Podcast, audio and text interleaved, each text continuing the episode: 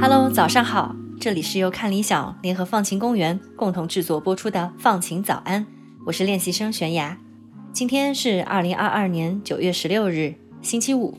今天你的心情放晴了吗？你最近有没有去超市买过食物呢？你在购买食物的时候会去看看包装上的日期标签吗？我是每次都要认真查看的，无论是面包、水果还是果冻、方便面。上面的日期标签很大程度上会决定了我是否会为手里的这个东西买单。如果是距离生产日期很近的商品，那我就会果断地放进购物篮；而快到保质期的商品，我大概率不会选择，除非它打了很低的折扣。有多少人是和我一样的呢？其实最初，无论是罐装、瓶装、袋装还是盒装的食物上，都是没有日期标签的。那个时候呀，消费者要等到打开包装以后。才能发现食物是否已经腐坏变质。那是从什么时候开始有日期标签的呢？这要追溯到二十世纪中叶，食品加工商开始在包装上标注数字代码或符号来明确生产日期。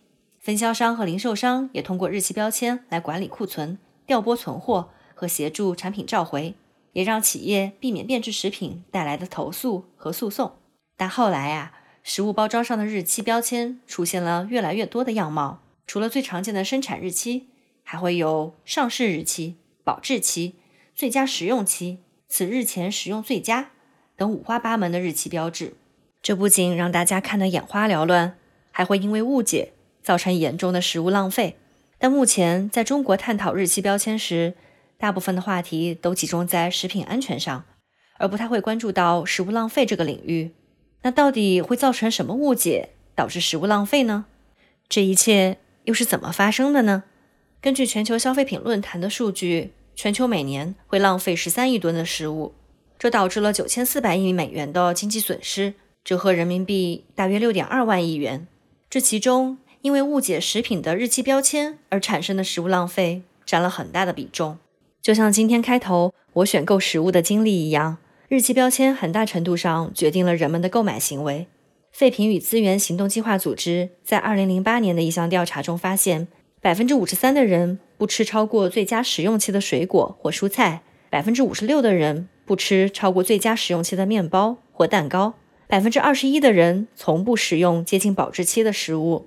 而在多个国家开展的调查研究也表明，人们对于纷繁的日期标签是相当困惑的，比如。在比利时的一项研究中，百分之三十的被调查者不知道保质期和最佳食用期之间的区别。欧盟委员会的一项调查也显示，知道最佳食用期标签真正含义的受访者不到一半。大多数消费者都认为不应该食用超过最佳食用期的食品。那么，这些日期标签究竟是什么意思呢？我们就从大家最熟悉的保质期开始说起吧。保质期这个词在国内的食品包装上很常见，它通常是指在限定时间段内，食品的任意方面都没有发生明显的变化。比如某品牌可乐的保质期是九个月，某品牌饼干的保质期是十二个月。但不同国家对保质期有着不一样的规定。比如在日本，食品上的标签有消费期限和赏味期限。消费期限多用于容易腐烂的食品上，比如生鲜食品。他表示，在没开封的情况下能够安全使用的期限，而赏味期限多用于不容易变坏的加工食品，比如在常温条件下可以保存的食品，在赏味期限内是能够保证食品的品质的。根据国际法典委员会颁布的《预包装食品标志法典通用标准》中的规定，食品标签上应该标注最短保存期 （Date of Minimum Durability）、出售截止日期 （Sell by Date）。此日期前最佳 （best before） 和此日期前食用 （use by date）。其中，此日期前最佳是指在规定的储存条件下，产品将保持完全适于销售，并继续具有所有特定品质的时段的截止日期。超过这个日期，食品仍然可能符合食用要求，但是口味可能不是最好的了。而出售截止日期是指向消费者出售的最后日期。这个日期之后，食物仍然可以在家中存放一定时间。这些日期的解释是不是已经让你头大了呢？我也一样。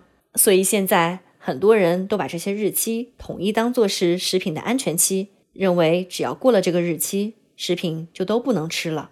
所以很多食物在根本没有打开过的情况下，就已经被判了死刑，被扔进了垃圾箱。但其实，在贮存条件达标、包装完好、色香味没有发生变化的前提下，在超过最佳日期之后的几周甚至几个月内，有许多食品仍然可以食用，比如面包，如果没有发霉也没有变硬，颜色、味道、口感正常，就可以放心食用。黄油和酸奶通常也可以使用更长的时间。那么，怎样才能减少日期标签带来的食物浪费呢？根据全球消费品论坛的预计，简化并使用统一的日期标注，能够帮助在2025年之前。减少一半的食物浪费。除了在日期标签上实行标准化，全球消费品论坛的几百家大食品公司们还计划和更多的非营利组织以及政府机构合作，开展教育活动，来帮助消费者正确理解日期标签。许多国家都在积极践行，比如挪威的折扣连锁店 Rema One Thousand，在罐装食品、鸡蛋、乳制品和干货食品的最佳食用期标签上。添加了 often good after 的标签，表示最佳食用期过后仍可食用。丹麦公司 Too Good to Go 针对最佳使用日期制定了新的附加标志，这个标志是用来鼓励消费者在处理产品之前，可根据食物的外观、气味、味道等感官来评判它是否可以食用。近期，英国超市甚至开始逐步取消一系列易腐烂食品的保质期标签。Morrisons 超市将它百分之九十的自有品牌牛奶去除了日期标签，并鼓励消费者使用嗅测的方式来检测它是否可以饮用。高档连锁超市 Waitrose 也从今年九月起取消了近五百种新鲜产品的保质期标签，包括根茎类蔬菜、水果和室内植物。根据废品与资源行动计划组织预测，仅仅从苹果、香蕉、土豆、黄瓜。和西兰花上去掉日期标签，英国每年就可以减少大约五万吨食物浪费。同时，日期标签本身也在发生着变化。在这里，向大家介绍一下智能标签。智能标签不仅可以包含产品的所有信息，而且还具有二维码、传感器、微芯片和图像识别等功能。比如，在澳大利亚，智能标签正在被应用在水果上，用来检测水果的成熟度。标签中的颜料会与水果的香气发生反应，标签颜色会随之发生改变，从而直观地展示水果的成熟度。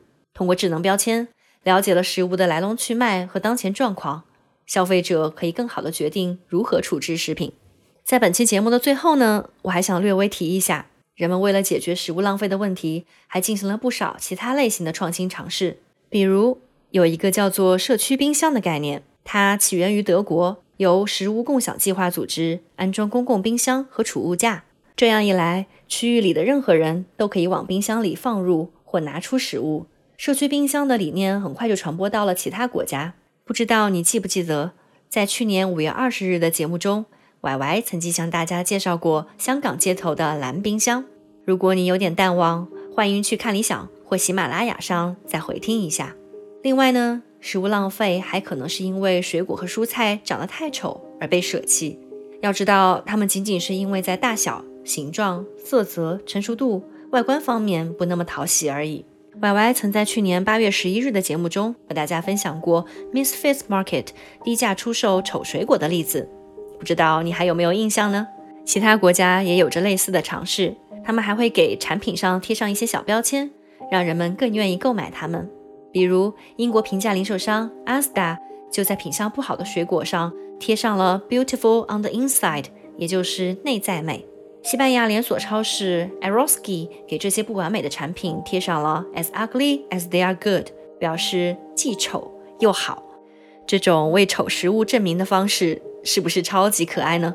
对于日期标签造成的食物浪费，除了等待商家的修正和优化，我们在平日里还可以做些什么呢？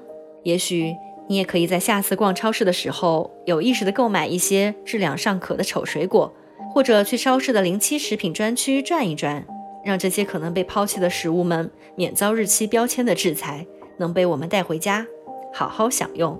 好了，今天的放晴早安就到这里了，祝你拥有放晴的一天和周末。我是悬崖，我们下次再见。